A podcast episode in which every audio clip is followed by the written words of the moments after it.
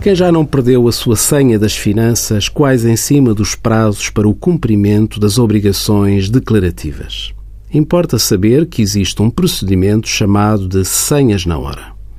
A atribuição aos contribuintes de uma senha na hora de acesso ao portal das finanças por parte dos serviços de finanças e também lojas do cidadão, com representação da autoridade tributária, é um procedimento excepcional que apenas deve ser utilizado quando esteja em causa o atempado cumprimento de uma obrigação tributária. As senhas apenas podem ser atribuídas a pessoas singulares, exclusivamente para o seu uso individual, sendo por isso pessoais e intransmissíveis.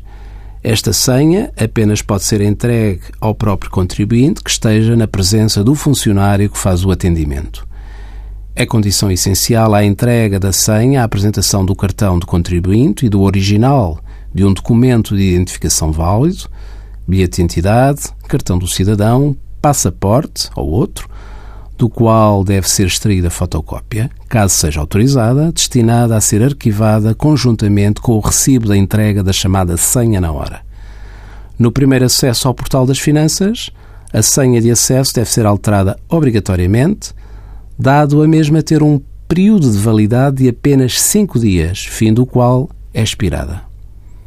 Envie as suas dúvidas para conselhofiscal.tsf.occ.pt.